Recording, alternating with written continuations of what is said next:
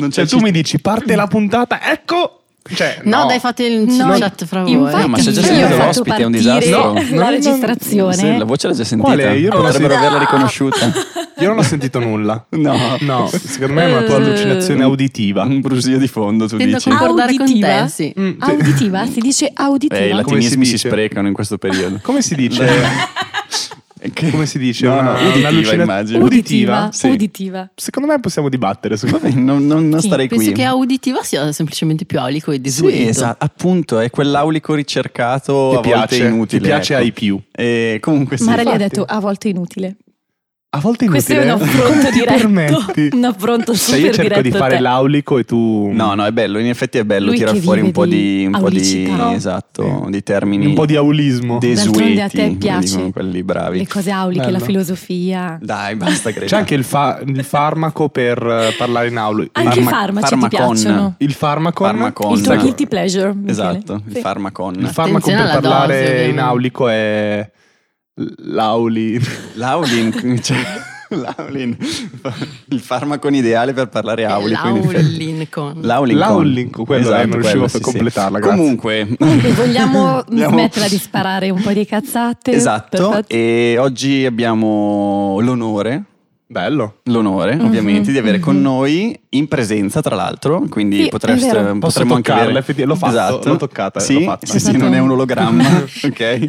Abbiamo con noi rullo di tamburi Chiara Gusmini. Tra-tra-tra. Chiara Gusmini. Ciao.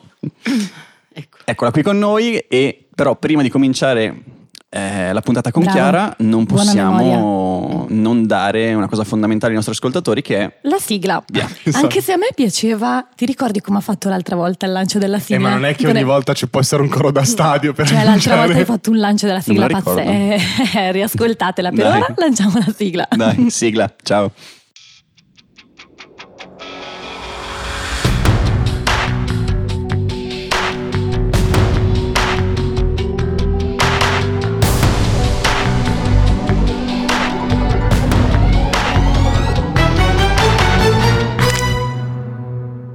Allora, ragazzi, fateci una presentazione di Chiara.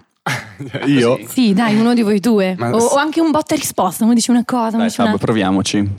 Ok, allora... mm, cioè, non è facile presentare un'altra persona. Comunque posso dire come l'ho conosciuta. Vai. Ok, l'ho conosciuta come una paziente molto importante, nel senso una paziente, un ex paziente che ha sofferto di dolore persistente eh, e che eh, si è mossa molto nell'ambito della divulgazione quando io ero un neolaureato, sostanzialmente. Ehm, ha- so che ha avuto una storia molto molto travagliata, come tante persone che soffrono di dolore cronico, ma fortunatamente ha trovato il suo cavaliere, non mi ricordo come lo definisci, cavaliere del mantello bianco, una cosa così, un, un eroe. Un collega. Un, collega, un semplice collega, ma alla fine è un eroe, quindi un, eh, un fisioterapista che effettivamente l'ha aiutata ad uscire da questo... Esatto, questa cosa viene, è almeno inizialmente, è stata principalmente raccontata attraverso il blog, che, Sì. Mm, come dire, ad esempio io uso come strumento con i pazienti Anch'io, proprio, sì. quindi... Anch'io. eh, Non ho sbatti di educare, lascio fare a Chiara, Esatto, lo fa benissimo Senti tu, esatto. paziente che soffre di dolore persistente. Guarda, c'è un blog Sentiti meno- molto bello. Ti mando sentiti, il link. sentiti meno solo leggendo questo blog. Io non capisco, senti. Ma Guarda, vai lì a leggere. E, e quindi sì, e che poi mh, dopo il blog eh, ho iniziato a fare eh, anche con la pagina Instagram e diciamo che poi forse non so se l'apice o comunque c'è stata addirittura una pubblicazione Beh, sul eh, BJSM, Mhm. quindi ehm, Che per chi non lo sapesse è un giornale molto un importante. giornale molto importante dove, come va di moda adesso, ci sono anche nel- nei giornali importanti le sezioni dedicate ai pazienti e sentire la loro voce, visto che continuiamo a dirci che la cura dovrebbe essere basata sul paziente, tutte queste cose, ha anche senso che Mm.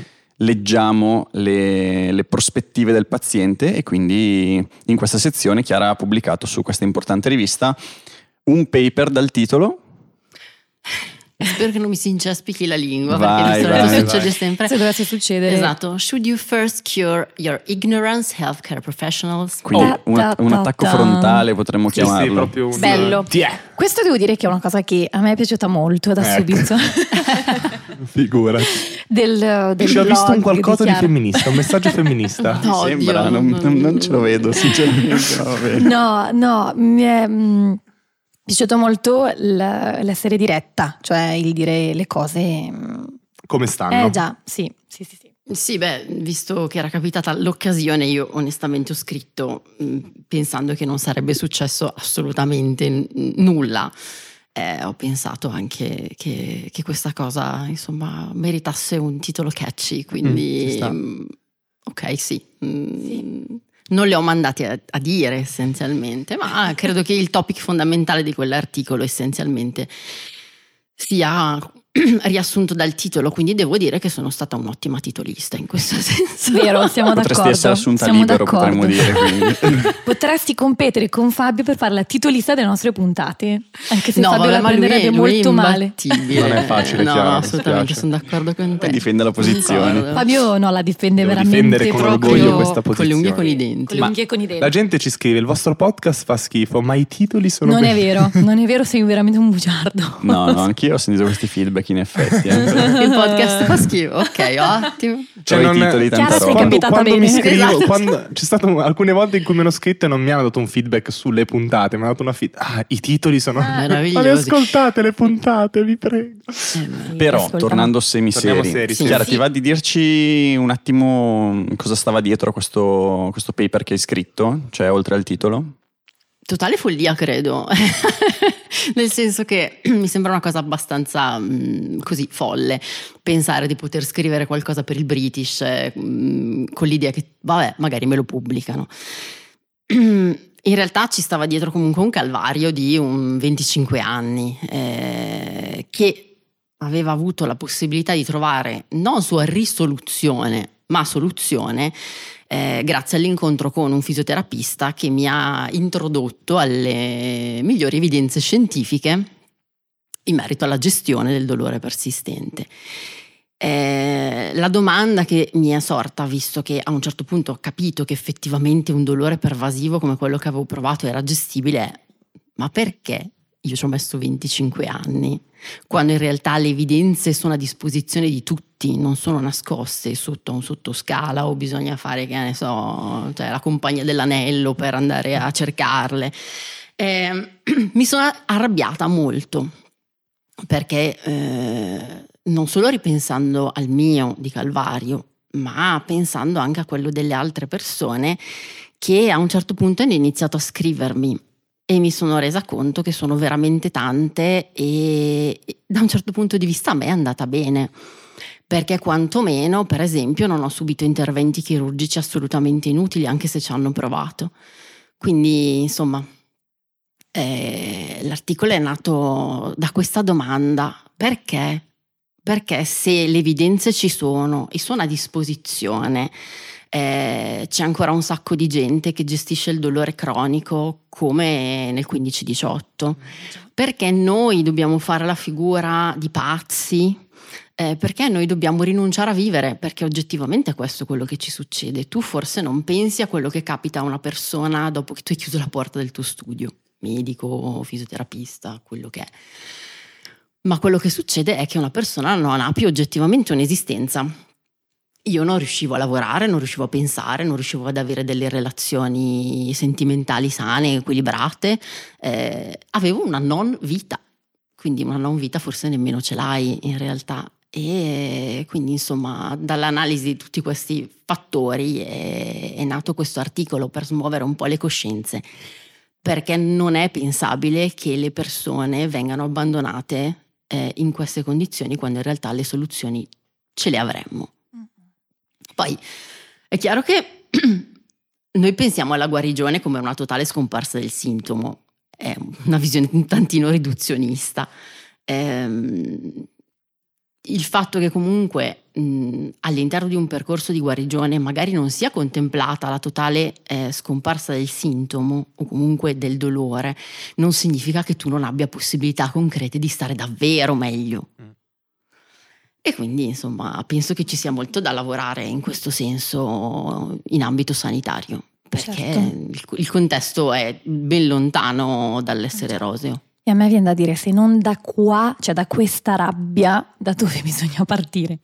Cioè, sì, no? sì, ma sono d'accordissimo, nel senso che a me sembra anche abbastanza evidente, sia guardandosi un attimo in giro, smettendo di immaginare solamente quello che succede all'interno dello, dello studio, e delle sedute, ma aprendo un attimo lo sguardo o anche solo leggendo seriamente un po' di letteratura, come sia evidente che tutta quella platea di persone che purtroppo sviluppano dolore persistente siano il grosso problema del, del dolore eh sì. in, questo, certo. in, questo, momento storico, perché tutto ciò che non, è, che non ha, come diciamo, eh, self-limiting, tutto ciò che non, che non, è un dolore che passa da solo e allora lì ci si può dibattere su quale strategia sia migliore, sembra veramente che anche proprio il nostro sistema di cura, sia a livello di sistema sanitario, ma anche secondo me di offerta privata, oltre che la formazione, sia di medici che di fisioterapisti ad esempio, eh, che anche di psicologi e psicoterapeuti, non vada nella direzione davvero di provare ad andare, andare ad incidere su quelle persone che sono quelle che soffrono no, di più, che hanno la qualità di vita più messa in crisi dal dolore e su cui abbiamo risultati peggiori dati alla mano. Sì, è come se venissimo formati solo per gestire il dolore acuto quasi, no? Sì, cioè diventa e... quasi tutta una frattura, no? Cioè o una frattura un po' più lunga, no? Oppure, ok, un ankle sprain, una, una distorsione di caviglia e sappiamo bene fare un sacco di cose per quelle situazioni lì. E oltretutto... E poi, cioè nella, nella, nella rabbia eh, di Chiara, mol, molto bella fra l'altro, cioè una rabbia molto potente, a me mh, mi, mi, si è accesa rabbia per un'altra cosa, ovvero mi è venuto in mente quanto all'interno del sistema biomedico noi veniamo in un certo senso educati a considerare come pazzi, come tu stessa hai detto lo stesso termine, sì.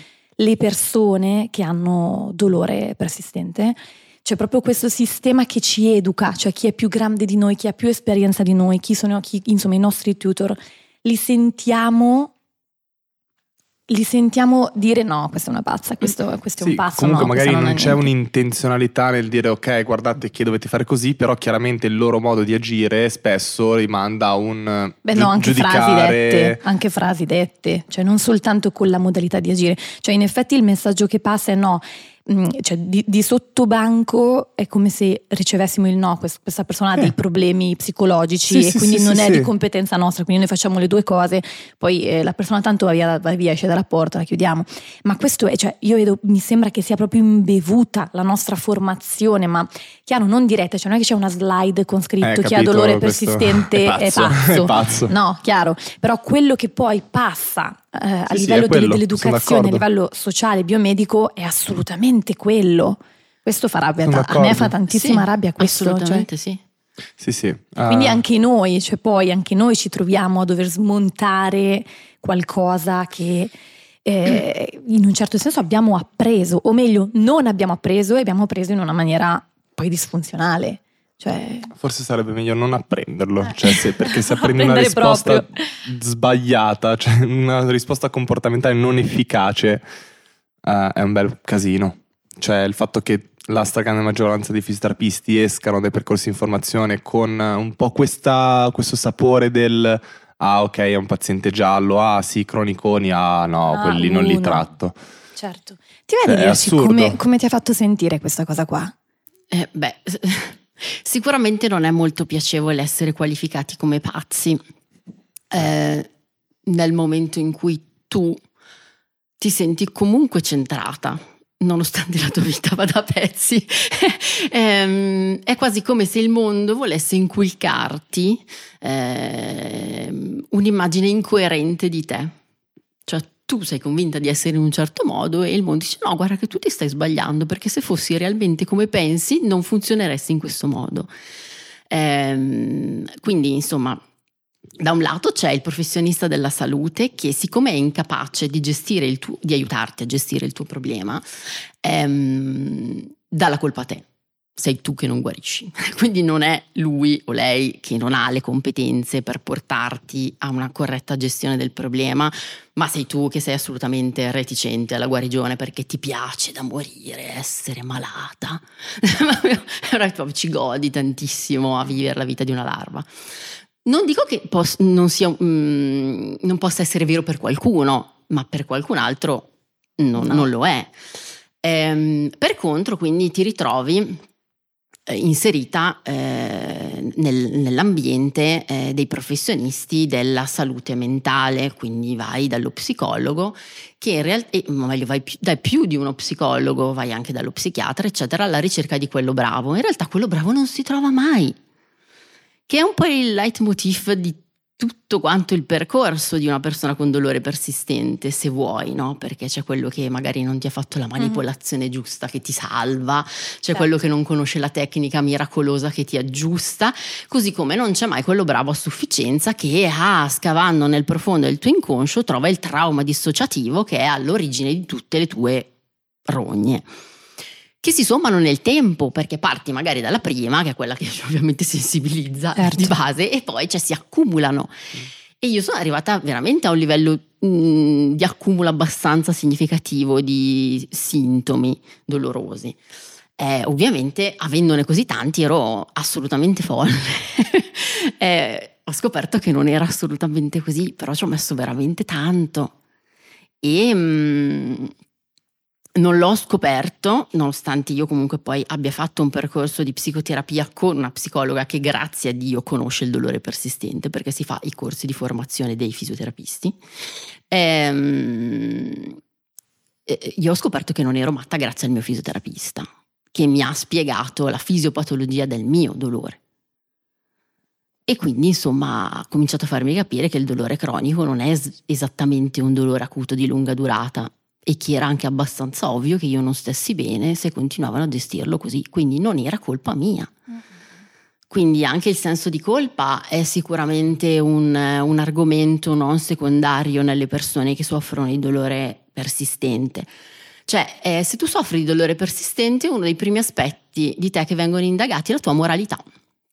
Cioè, devi avere qualcosa che non funziona devi essere in qualche modo un essere immorale, non, non perfetto, fra virgolette, se, se soffri di dolore cronico. Cioè, non è che il tuo sistema funziona in un certo modo e magari è andato un po' a balle e dobbiamo cercare di trovare delle strategie funzionali per te per gestirlo, per riportarti in controllo rispetto a quello che sta succedendo al tuo corpo e anche di conseguenza alla tua mente. Ehm, non, sembra che non funzioni così, insomma. Mm. Eh, mm. questo è mm, deleterio, secondo me, per le persone che soffrono di dolore cronico. Sì, ci, ci si sente un fallimento spesso, no? Perché quasi viene mandata su di voi la responsabilità della cura, no? Cioè, quindi se tu non riesci a guarire o a migliorare il dolore, eh, sei un fallimento, sì, hai sbagliato qualcosa. Tu puoi no? essere compliante finché vuoi, eh, ma ti viene sempre rinfacciato che non sei compliante. C'è un qualche problema in quello. Che poi mi verrebbe da dire, se tu sei compliante però ad un trattamento eh, che poi di base è sbagliato, esatto. quindi il tuo essere compliante è pagarlo, andare, farti trattare, eh. a maggior ragione tu sei anche compliante. Eh sì. Ma è quello ma, che ti è stato mm, proposto. Eh, ma il che... fatto è che ti viene detto che siccome tu non stai bene, stai sicuramente sbagliando qualcosa. Certo. Esatto, cioè poi dopo viene rimbalzata su eh, di te sì, il... La responsabilità certo. è tua. Certo, e poi come sempre poi si va da un estremo all'altro, come giustamente tu hai fatto notare, cioè che se da un lato poi io, io, mi sento che tutta la colpa viene fatta ricadere su di me, poi loro dicono no, per forza ci sarà qualcuno di più bravo che non ha trovato la causa, che non ha, fatto la, che non ha utilizzato la tecnica giusta, che poi noi sappiamo che poi nel eh, nella zuppa, per utilizzare una parola di Fabio, della sofferenza della persona, questa ricerca poi continua della causa della persona eh, a volte anche quella, insomma, è, è deleteria, no? Cioè proprio questa... Tantissimo. Questa sì. doppia... Sì, sì, sì, nel senso la, la ricerca del cosa, perché sto male, del, del- del- del perché di fondo, del cosa mi sta succedendo di fondo, del perché sono, cioè cosa mi sta succedendo, perché io ho dolore, perché questi trattamenti non funzionano con me, cioè perché la manipolazione non funziona, la duloxetina non funziona, le- cioè Ma fra virgolette ti dessero almeno la duloxetina.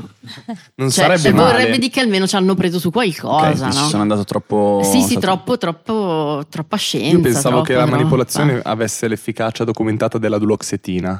Non- No, c'è Devo quella della, riaggiornarmi, non lo quella so. della carbonara però. Sì, sì, ecco, esatto. Vabbè, ma la carbonara secondo me è una strategia di Ah, no, coping no, è eh, assolutamente certo, l'abbiamo detto Cioè, anche nell'economia con- del tutto. Anche con gente di scienza l'abbiamo detto. Cioè, eh, se, se mi avessero dato la duloxetina, quantomeno ci avrebbero pensato che c'entrava il sistema nervoso, no?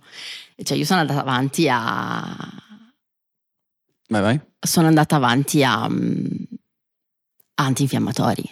Ok, cioè lo psichiatra, non, quando mi hai parlato di psichiatra prima non No, no, mi hanno stato- mandato in overdose da benzodiazepine. Quindi benzo, Ah, Sì, sì, benzo, benzo. Cioè io praticamente per sopportare il dolore, per diventare indifferente al dolore, eh, venivo essenzialmente sedata. Mhm. Il discorso è che se prima bastavano 10 gocce, poi sono arrivate 20, poi 30 e 30 è il dosaggio massimo, eh, per esempio del, dell'Exotan.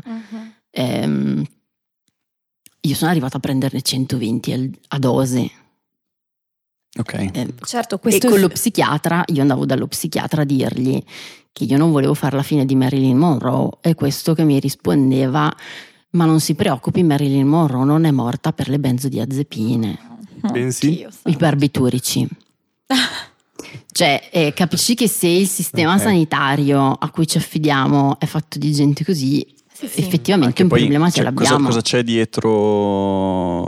Cioè, quello che mi chiedo io è qual è stata, secondo te, la- proprio il grosso spartiacque tra tutte le persone che hai visto eh, prima di incontrare questo collega e la differenza che ha fatto questo collega? Cioè, cos'è stata proprio la, la scintilla che ha fatto scattare l'interruttore? Il sentirmi creduta. Non mi sono minimamente sentita messa in discussione su una virgola di quello che mi usciva dalla bocca. Io ho pianto per la prima volta davanti a lui perché mi sentivo in diritto di poterlo fare. Perché non avevo davanti una persona che mi diceva che non era possibile che io, non sen- che io sentissi tutto quel dolore. Avevo davanti una persona che mi diceva: Cazzo, in vita di Capisco. merda. Eh sì. Cioè, Eh ti sì. capisco, hai perfettamente ragione a provare tutto quello che, che provi. ehm, il tuo corpo si sta comportando in questo modo per questo motivo, possiamo fare qualcosa. Magari non sarà semplice, non sarà facile, non sarà un percorso lineare, ma possiamo fare qualcosa. E non è stato semplice, non è stato un percorso lineare, non ci ho messo dieci minuti a risolvere il mio problema. Ci ho messo nove mesi a sentire che il dolore stava cambiando, diciamo diminuendo. Eh, ma in quei nove mesi io ho trovato sempre vicino una persona solida, Un supporto, no? sì, che c'era, che Quindi- non mi ha mai detto sei una mezza sega, non ce la farei mai, è colpa tua. Sì, il primo in fondo che non rientrava o che non ti faceva rientrare in, una- in un qualcosa di dicotomizzante. Es- esatto. Allo stesso tempo, comunque, quando c'è stato bisogno di un supporto farmacologico, Certo. sono stata mandata da una persona che mi ha ascoltato, mi ha detto che stavo facendo tutto giusto. Quindi cioè, ero veramente stupita e che mi ha dato il farmaco dicendomi che ero libera di prenderlo o di non prenderlo e che comunque lui ci sarebbe stato lo stesso. Io ero assolutamente incredula di fronte a cose di questo tipo. Questa gestione. quindi Mamma mia, Sì, sì, bellissima. Mi sembra quindi di vedere diversi elementi in questo, dimmi se sbaglio Chiara. Allora, sicuramente una parte di validazione dell'esperienza dolorosa, Assolutamente sì. poi mi sembra che ci sia una questione di dare un senso a quello che sta succedendo, Sì, poi mi sembra che ci sia il fatto di prendere in carico, sì. quindi avere qualcuno sia in quest'ultima cosa che hai detto del, del professionista che gestiva la parte farmacologica che del Sì. collega fisioterapista che non ti hanno detto proviamo questi trattamenti e poi te ne vai, ma sono qui con te. Io sì, e a- anche oggi, allo stato attuale delle cose, il mio percorso è iniziato nel 2018, siamo nel 2023, eh, so che c'è qualcuno che mi guarda alle spalle. Ok, Io sono assolutamente autonoma, eh, la persona con cui mi confronto maggiormente è il mio personal trainer, ma io ho comunque il mio fisioterapista, il mio neurologo. Nel percorso, siccome il mio fisioterapista è una persona estremamente eh, intelligente, quando non sapeva cosa fare per gestire certi aspetti, mi ha detto: Io non so come aiutarti, vai da qualcun altro, indicandomi chi potesse essere il qualcun altro. Quindi io adesso non ho un solo fisioterapista vicino a me, ne ho tre e in realtà non fanno niente se non esserci. Cioè io so che ci sono, faccio quello che ho appreso, eh, so quali sono le strategie migliori per me per gestire il mio problema. Nel momento in cui il problema va fuori controllo, principalmente per quanto mi riguarda per una serie di questioni emotive, perché cioè, nel senso, non sono un blocco di marmo, Meno male. io so che comunque c'è qualcuno che della pazza non, non me lo darà mai. Quindi c'è una rete di supporto, a seconda Sì. delle necessità specifiche hai la tua rete di supporto di persone competenti e che possono aiutarti una volta che la situazione sfugge di mano, mi Sì, sembra. da cui non mi sento assolutamente dipendente. Ok, quindi non c'è questa No. cosa... Assolutamente no. Ok. Cioè se uno di questi facesse un... non so se spero non siano... Cioè facesse un terribile incidente... Scomparisse. Ma, ma sei una merda. si, si trasfer- no, se cambiasse professione si trasferisse in Nepal. Ok. Ok. A fare il gelataio. Il gelataio in Nepal. Beh, Vabbè, magari a manipolare i chakra. Anche sì, sì, Ok, sì. prendesse uno Vediamo. fortissimo. Dopo un incidente picchia forte la testa e inizia a manipolare i chakra in Nepal. Ok. Ok. Non- cosa succederebbe? Cioè, immagino un attimo lo scenario che tutte queste persone scompaiono di colpo. Io la mia cassetta degli attrezzi ce l'ho. Io ho imparato delle cose che sono lì tipo monolite, tra virgolette, che non mi porterà via nessuno. Cioè io non dipendo da qualcuno che mi deve scrocchiare la schiena per farmi star bene 5 minuti e poi devo ritornare per star bene altri 5 minuti. Io ho la mia valigia degli attrezzi. Famigerata Esatto, che ci viene. la famigerata, famigerata. è vero. Famigerata valigia toolbox. degli- Però il stavolta il toolbox. toolbox non è, non è Toolbox. del fisioterapista, Il ma è del toolbox. No, è del paziente. paziente. Il toolbox del, del paziente, Il esatto. Esatto. Toolbox. Come il E il io- book, no? È un Il libro, toolbox. il toolbook. Cioè, penso che sia veramente fondamentale aiutare il paziente a costruirsi il suo toolbox. Certo. Perché sono io quello col problema di salute, mica tu. Certo, mi ricorda molto comunque in realtà tutte le relazioni di qualità della nostra vita, cioè l'idea che chiaro tu hai una relazione terapeutica con un professionista che paghi e quindi è chiaro che c'è il rapporto terapeutico di mezzo, ma è un rapporto umano di qualità tanto quanto quelli di qualità che possiamo costruire fuori, quindi non c'è dipendenza, non c'è insomma il fatto che poi esci dalla porta e io non ci sono più, ti ho somministrato quello che ti ho detto, quello che ti dovevo dire e poi sparisco, sparisci ma c'è presenza, c'è responsabilità. Posso stare qui un attimo? E, Sì. cioè, è, fondame- è davvero fondamentale la relazione che crei. Sì. Cioè, non sono sicuro che tu abbia creato una buona relazione con i passati professionisti. Cioè, non si sia proprio No, creata no. né loro si siano impegnati a, no. a farlo, no? Non c'era relazione, al massimo c'era un rapporto di subordinazione. Eh, esatto. Senti, fai questa cosa qui, no? Verticale. Verticale. Mm, non verticale. solo, era anche molto invasivo, ci, ci penso ogni tanto, Eh. non ne parlo mai. Eh, per- mm, la mia esperienza dal 2018 è un'esperienza di fisioterapia hands-off. Non che ovviamente io non sia stata valutata manualmente, Certo. eccetera, eccetera, ma eh, è stata un'esperienza che ha puntato sullo sviluppare le mie competenze, sulla- ha puntato sul ov- ovviamente lavorare perché fosse il mio sistema a eh, trovare le soluzioni per eh, gestire il suo dolore. Quindi altro non sarebbe mh, oggettivamente stato utile. Ehm, quello che succedeva invece appunto nelle altre relazioni ehm, è che io arrivavo, eh, venivo continuamente manipolata e a un certo punto questo continuo sentirsi le mani addosso per me era diventato francamente Ha insopportabile. rotto il cazzo. Sì, Eh sì, ci sì, perché è una costante invasione della tua intimità. Eh già. Perlomeno io dopo anni di Sì, manipolazioni, eh, quando poi le manipolazioni erano diventate viscerali e tutte quelle cose Sì, lì, certo. perché chiaramente Bisognava cioè, andare eh, sui bisognava andare sulle viscere, no? Eh, soprattutto quando poi ho cominciato a soffrire di dolori all'intestino, di dolori alla vescica, Ah, eccetera, eccetera. Cioè, apriti cielo, veramente. Apriti Mi trovo... cielo e apriti pancia. Esatto, esatto, sì. E- ero mm, invasa, invasa senza che mi venisse chiesto niente. Cioè, la mia autorità sul mio corpo non veniva minimamente presa in considerazione. Non è che siccome tu somministri la cura sei autorizzato a fare un po' quel cavolo che ti Sì, sì. pare con me.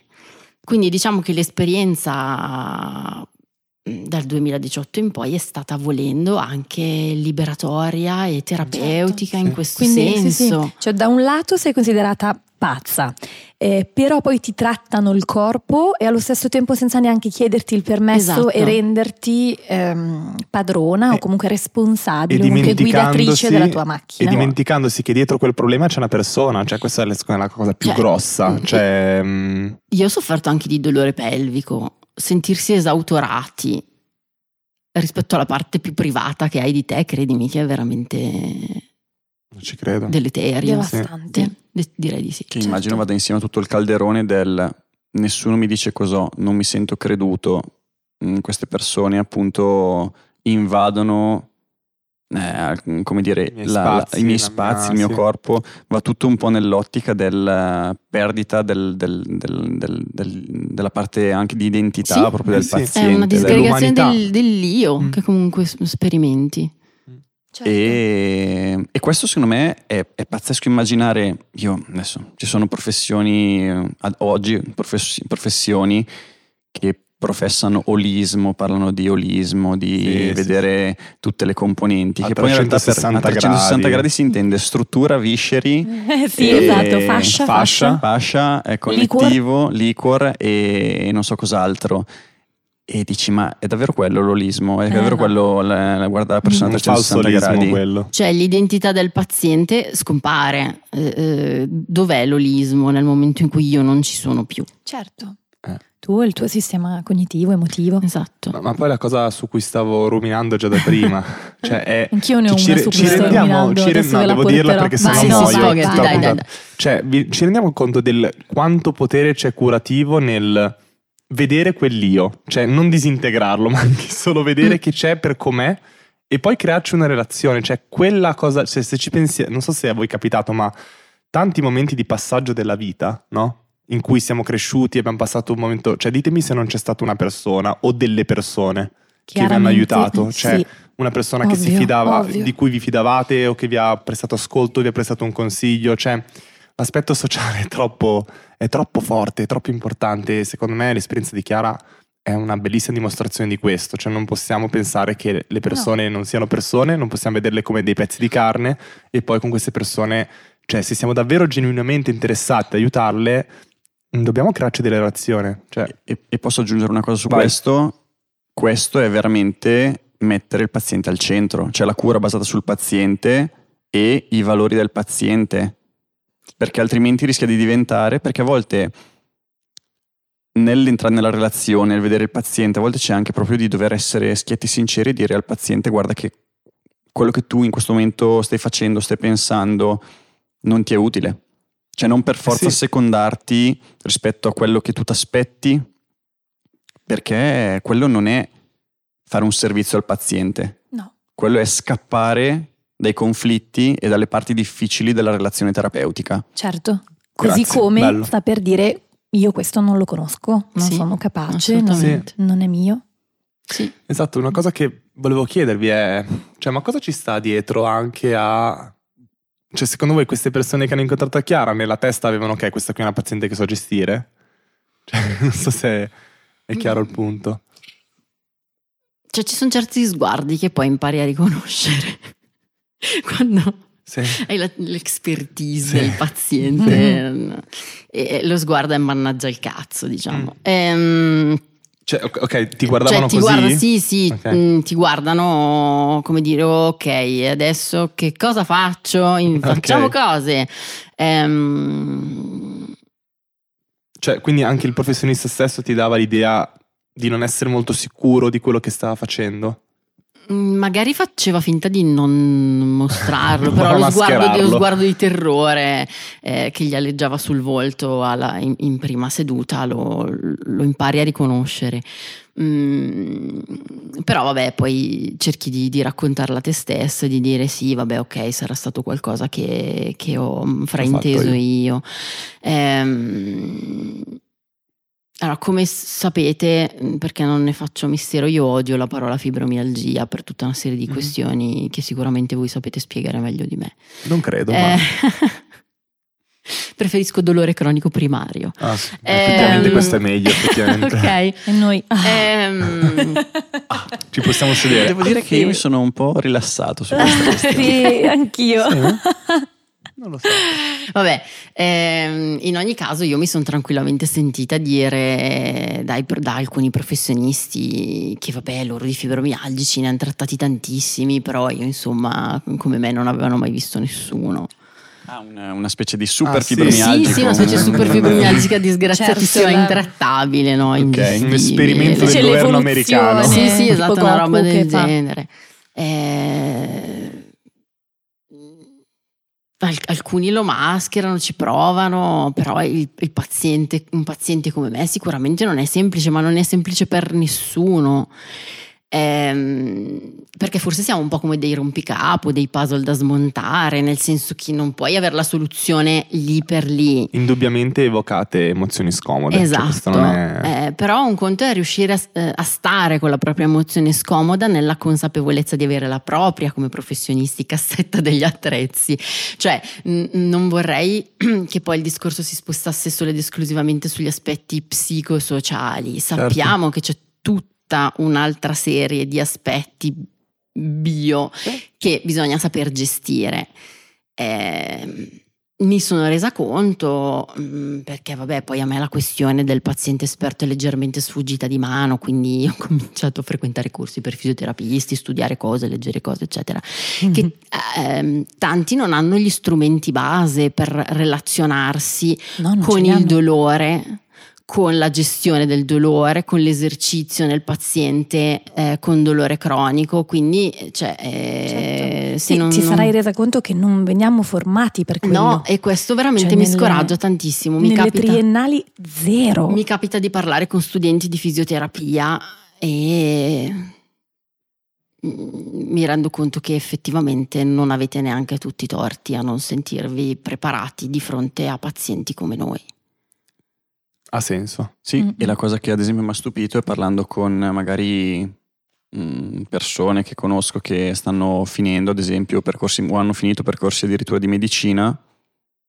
La stessa, Neanche la loro. stessa Eh, identica cosa. cioè, Cioè, la ah, parte sul dolore è stata fatta al primo anno un po' di neurofisiologia e poi arrivederci. La via spinotalamica, La via e spinotalamica, arrivederci. la lamina laterale e basta. E ciao, grazie. poi a meno che tu vada a fare magari una vada appunto a fare la parte di specialistica in psichiatria, eccetera, eccetera, eh, altrimenti o neurologia in alcuni casi particolarmente illuminati, in tutte le altre branche il rischio è che anche branche che di solito vedono questo tipo di pazienti, eh, dal, dal fisiatra all'ortopedico, c'è tutta questa componente e praticamente non esiste nei dieci anni di formazione Ah, sì. di, un, di un- di un medico specialista.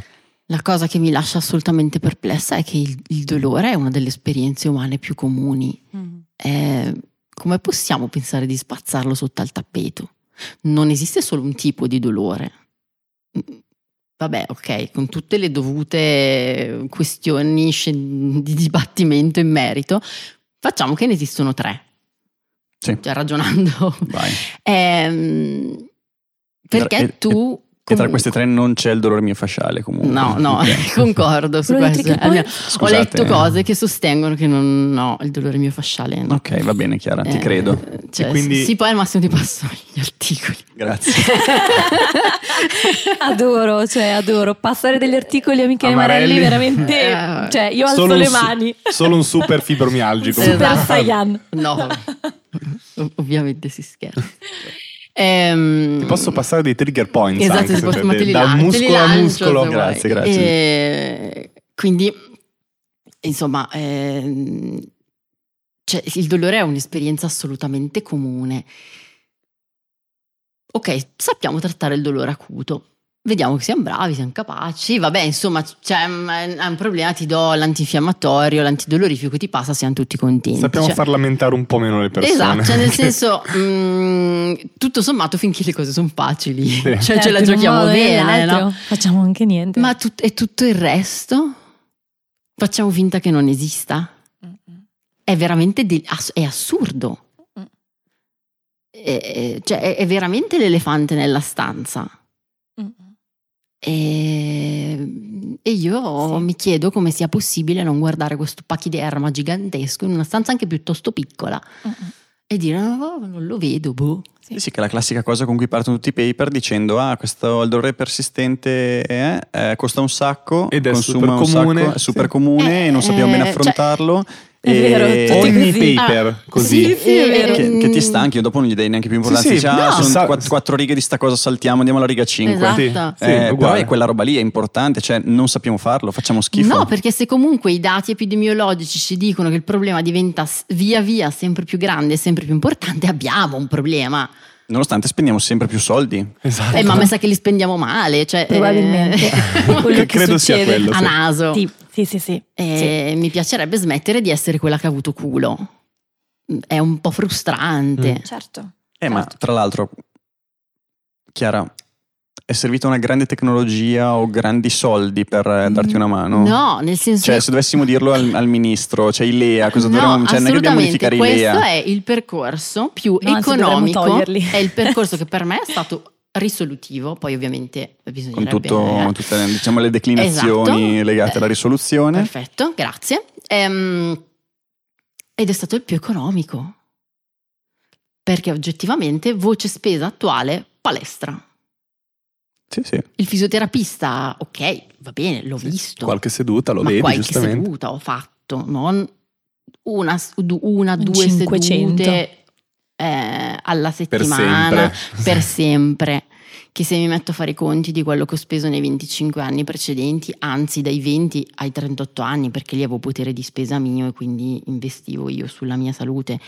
Eh, cioè, ho speso circa 30.000 euro in 18 anni, sono un pacco di soldi. certo. Tu, Tantissimi. poi Sì. magari ne avrà spesi qualcuno anche al sistema sanitario, non so se... Oppure no. Anche può essere, ma considera che comunque tutta la terapia manuale che ho fatto l'ho fatta Ah, privatamente. certo. quella sì, Eh. quella sì, no, magari risonanze piuttosto che... Quella non costa. So, Mm, O l'hai pagata anche sì, quelle? sicuramente. Possibili private? Devo dire che pur avendo fatto eh, esami strumentali, non ne ho fatti un quantitativo industriale rispetto ad altra gente con cui mi confronto. Ah, Sì.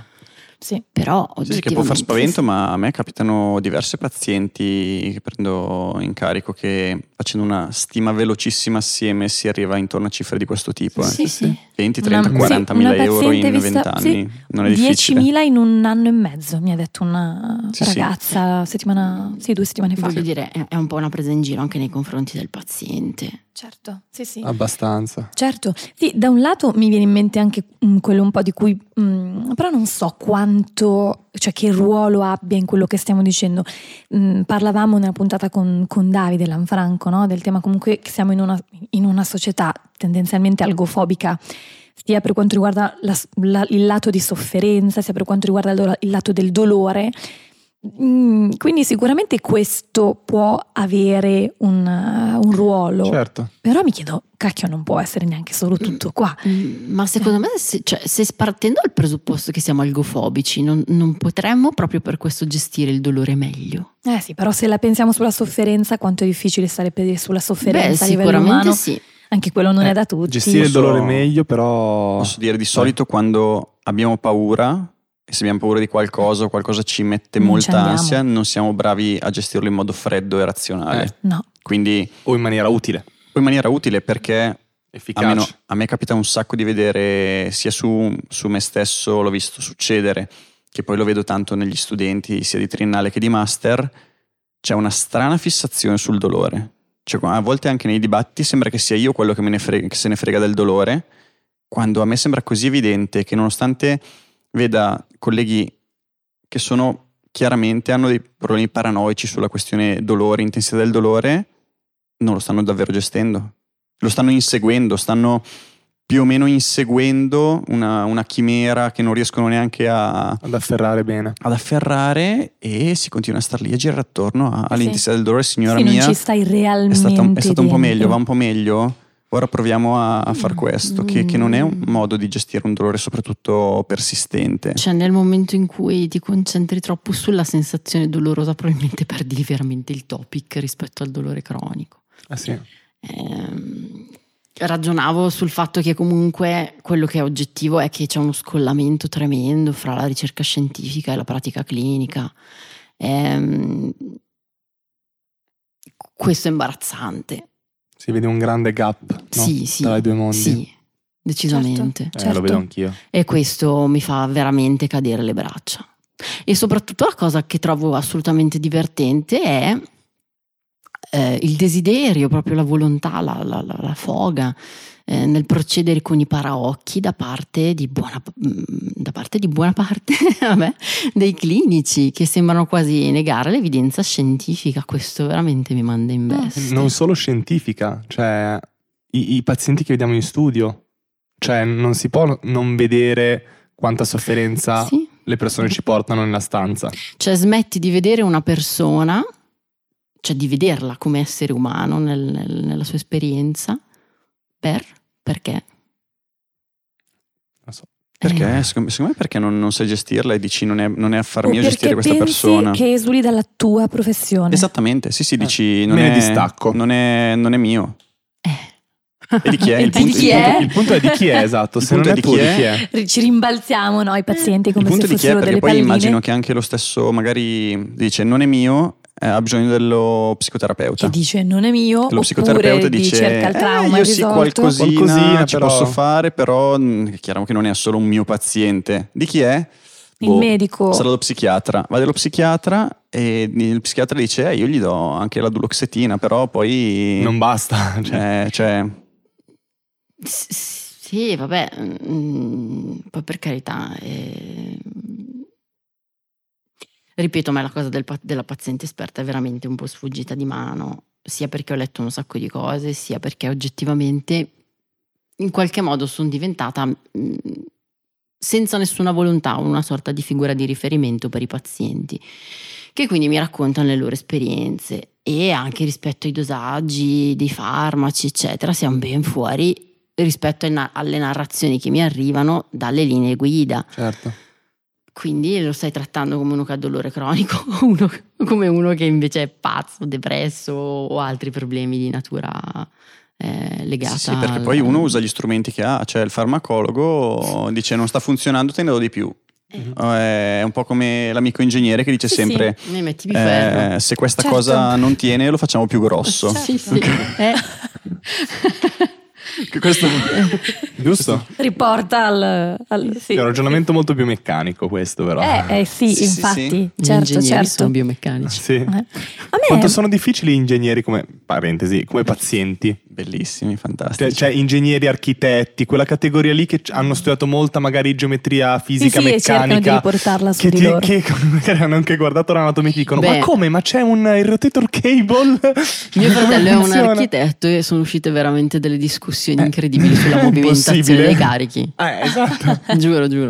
Perché lui sta lì a spiegarmi. Que- quella è la loro carta più momento. forte, la movimentazione carichi in quella categoria Guarda, è davvero. Ho fatto fare una tesi ai ragazzi di triennale quest'anno su questo e Cazzo, sono uscite eh, cose che cosa è uscito? saltano fuori delle cose incredibili. ma direi che non è il topic della puntata, ma magari No, eh, lo no, affronteremo. Io volevo mh, farti una domanda ehm, che mi è sorta in realtà già quasi all'inizio. No? Quan- vi porterò in realtà un mio, un mio tema, probabilmente un po' personale, un- una cosa su cui magari ancora faccio un po' fatica. Quando tu inizialmente parlavi no? e ehm, dicevi sostanzialmente che sei stata considerata come pazza, che mh, c'è stata una tendenza a mh, pensare che la causa di tutti questi problemi fosse nella parte psicologica, emotiva, cognitiva. Ecco, come spiegheresti a una persona, quindi a un paziente, più che a un, più che a un terapista, perché il terapista magari comunque un po' ce l'ha più chiaro, ma una persona che in realtà il problema non è nella parte psicologica, ma che quella è parte del gioco. Cioè, come spiegheresti a una persona che non dobbiamo stare nella dicotomia, ma dobbiamo integrare le stesse. Eh, allora, eh, innanzitutto io specifico che eh, per quanto sia disfunzionale, le dicotomie mi hanno salvato. Ehm, nel senso che per molto tempo ho, ignorato, ho dovuto ignorare l'esistenza del mio corpo. E quindi sono stata per molto tempo solo cervello, perché se mi, fos- mi fossi abbandonata anche alla dimensione corporea sarei letteralmente esplosa e mi rendo conto che suona un po' controintuitivo eh, al di fuori magari di certi argomenti che sono tipici della nostra conversazione, ma per me è stato così, altrimenti sarei veramente andata totalmente alla deriva. Sai, io a volte cerco di fare una distinzione fra mente e cervello, il cervello come organo e la mente come preposta alla nostra autocoscienza, se vuoi, il governo dei sentimenti, eccetera. Quindi se riesci a spiegare a una persona che comunque esistono due entità diverse, ehm, forse una parte del lavoro l'hai fatta, no? È come quando cerchi di spiegare a una persona che il dolore, almeno io la- la- per farla semplice, perché non è che tutti siano dei raffinatoni, io mm, per spiegare il dolore cronico dico che il dolore lo cerchiamo nei mattoni, in realtà è nell'impianto elettrico. E alle persone vedo che gli si aprono un po' di finestre, no? Ok. E che Eh, quindi la parte, per dire, emotiva, eh, psicologica è parte di quell'impianto elettrico? Mm, allora, diciamo che la parte difficile, emotiva, eh, che è con- gestita dalla tua mente, è sicuramente influenzata da quello che sta succedendo nel tuo cervello e nel tuo impianto elettrico. Ma non è, det- non- non è assolutamente necessario che mm, le tue condizioni siano determinate dai tuoi sentimenti.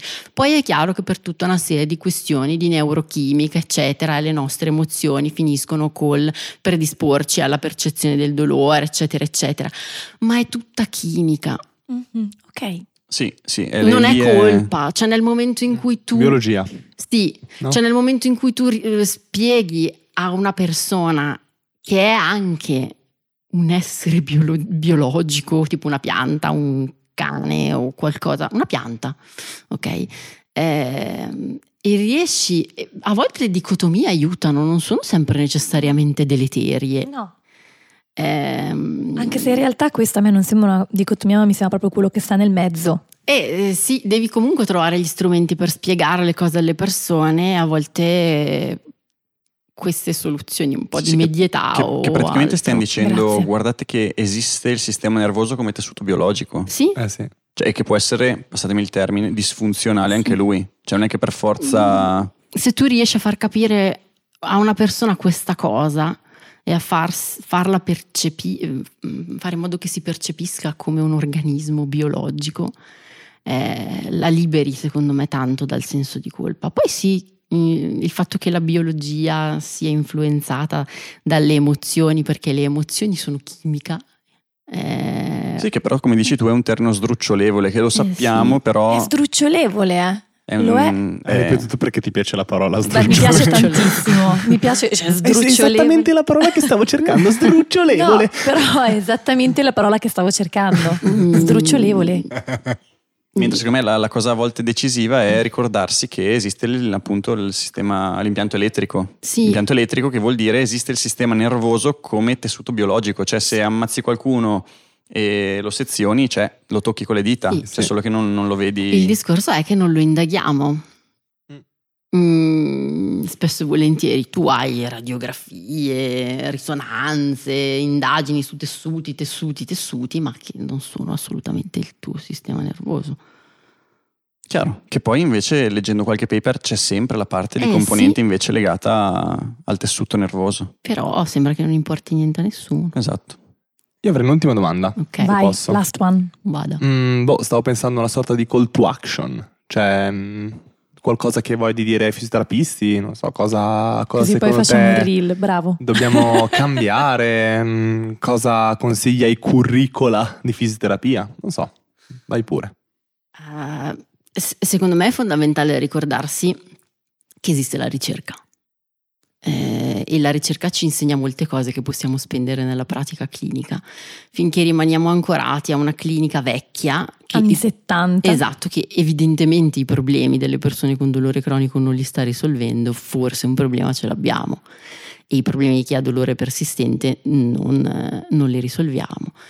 Per cui essere curiosi mi sembra un'ottima soluzione e non accontentarsi di quello che evidentemente i problemi non li risolve, perché è troppo comodo dare la colpa al paziente quando il paziente non guarisce. Quindi c'è essere curiosi, umili, uh, riconoscere la persona che abbiamo davanti e vederla per dov'è e com'è senza giudicarla, no? Mm, cioè non stigmatizzarla o mandarla via per ricordarci che è nostra responsabilità. Assolutamente sì, nel senso che se ci si mette a leggere, eh, effettivamente tutte queste cose vengono fuori, non è che non le ha scritte nessuno. No, ci sono, ci sono. Ci sono. E quindi la possibilità di ampliare i tuoi orizzonti, i tuoi sguardi e le tue soluzioni esiste. Non accontentarsi è ottimo. Poi non è necessario che uno diventi super esperto nella gestione del dolore persistente. Certo. Uno ha il diritto di continuare a terrorizzarsi e di voler scappare da un paziente con dolore persistente, ma deve sapere che si può gestire e che se eh, non è in se grado di farlo c'è qualcun altro che, che lo farlo. sa fare. Certo.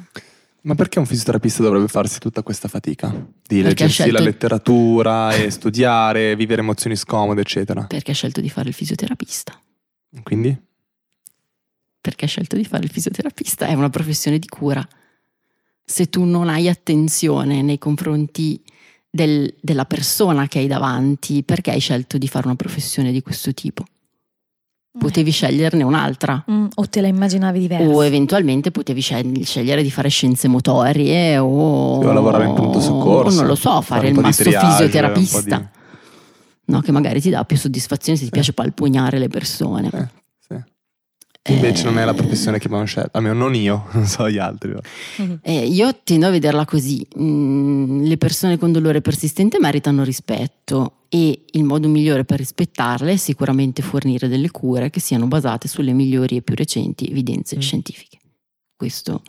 Eh, mi sembra che ci sia un fraintendimento rispetto a che cosa sia um, l'evidence based practice, no?